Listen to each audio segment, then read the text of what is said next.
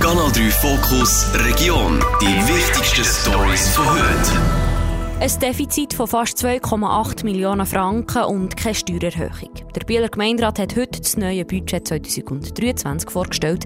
Wie das, das genau aussieht, im Beitrag von Robin Niedermeyer aus der Kanal 3 Redaktion.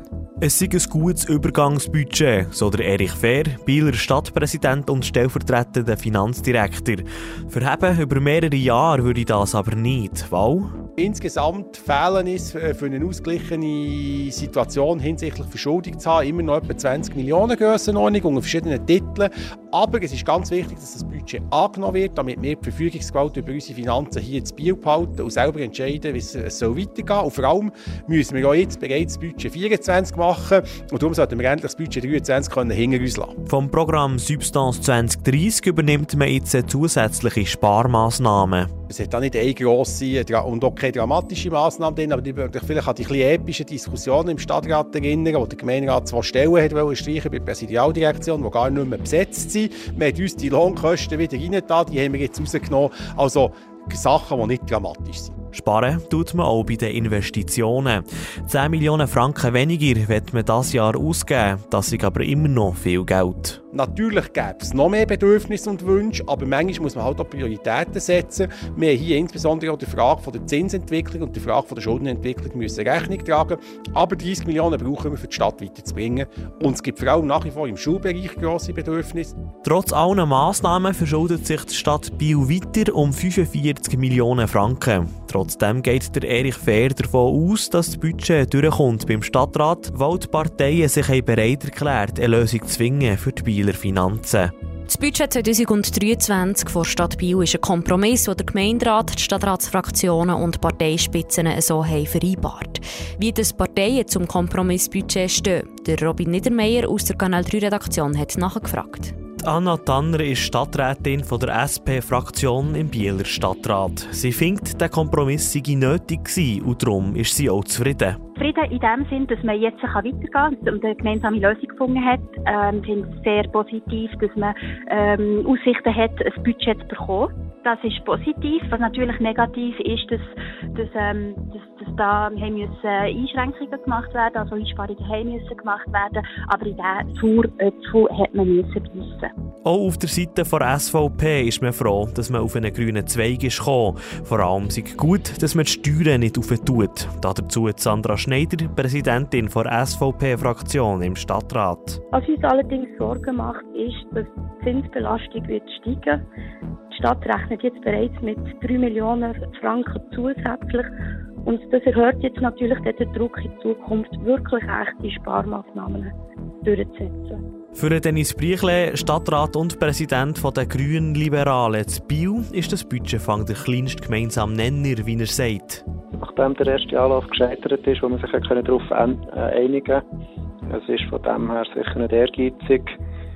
Und ähm, wie man den Zahlen auch ja sieht, ähm, letztendlich nicht wirklich ein Schritt zur zur Verbesserung der finanziellen Lage der Stadt Biel. Trotz der verschiedenen Sparmaßnahmen macht die Stadt Biel mit dem Budget aber weiter 45 Millionen Franken Schulden. In drei Wochen behandelt der Bieler Stadtrat das Budget und das letzte Wort hat das Bieler Stimmvolk am 7. Mai. Ich finde ja, Pilze haben häufig mega lustige Namen. Und dazu gehört in meinen Augen auch der kastrierende Fichtenzäpfli-Pilz. Den haben Forscher in der Schweiz neu entdeckt und auch bei unserer Region kommt er vor auf den Tannen im Berner Jura, meistens so ab 800 Meter. Der Beitrag dazu von Aline Studer aus der Redaktion. Die Pilzli sehen aus wie kleine schwarze Becherli und sie wachsen auf den Tannzäpfen der männlichen Fichten. Die machen sie nachher unfruchtbar, sie fressen quasi den Pollen aus dem Zapfen raus. Das sagt Ludwig Benken gegenüber dem Telebilang. Er arbeitet bei der Eidgenössischen Forschungsanstalt für Wald, Schnee und Landschaft und hat den Pilz mitentdeckt. Und deshalb haben wir ihn jetzt auch den kastrierenden Fichtenzäpfchenpilz genannt, also Microstrobilinia castrans, weil er quasi die Fichte kastriert. Zum Glück macht er das aber immer nur mit sehr wenigen Blüten von einem Baum, sodass es dem Baum eigentlich nicht schadet. Dass es jetzt wegen diesem Pilz plötzlich viel weniger Fichten gibt in der Schweiz, vor dem muss man darum nicht Angst haben. Ob es ein einheimischer Pilz ist, den man bis jetzt nicht hat entdeckt oder ob er aus dem Ausland ist in die Schweiz gekommen, das kann man nicht klar sagen. Aber... Ich denke mal schon, dass er wahrscheinlich eingeschleppt worden ist, weil gerade so vor ja, vor 100 Jahren, wo relativ viel Pilze entdeckt und beschrieben worden sind, auch solche kleinen Pilze, waren die Mykologen gerade in der Schweiz so gut, dass ich mir nicht vorstellen kann, dass sie ihn übersehen haben, wenn er so häufig gewesen ist, wie er jetzt ist. Es könnte aber auch sein, dass der Pilz früher seltener ist vorkommen und sich durch die Umweltveränderungen jetzt mehr verbreitet, so der Ludwig Benken weiter. Der junge Mann, der vor zwei Jahren neben Terrain Gurzelen das Biel einen Mann hat abgestochen muss ins Gefängnis und die Schweiz verlassen. Das Regionalgericht Biel hat ihm der versuchten vorsätzlichen Tötung schuldig gesprochen. Der Mann aus Angola muss für sechseinhalb Jahre ins Gefängnis und nachher muss er die Schweiz für siebeneinhalb Jahre verlassen. Der Anwalt vom Opfer, der Daniel Gehrig, ist zufrieden mit dem Urteil, wie er gegenüber dem Telebilang sagt.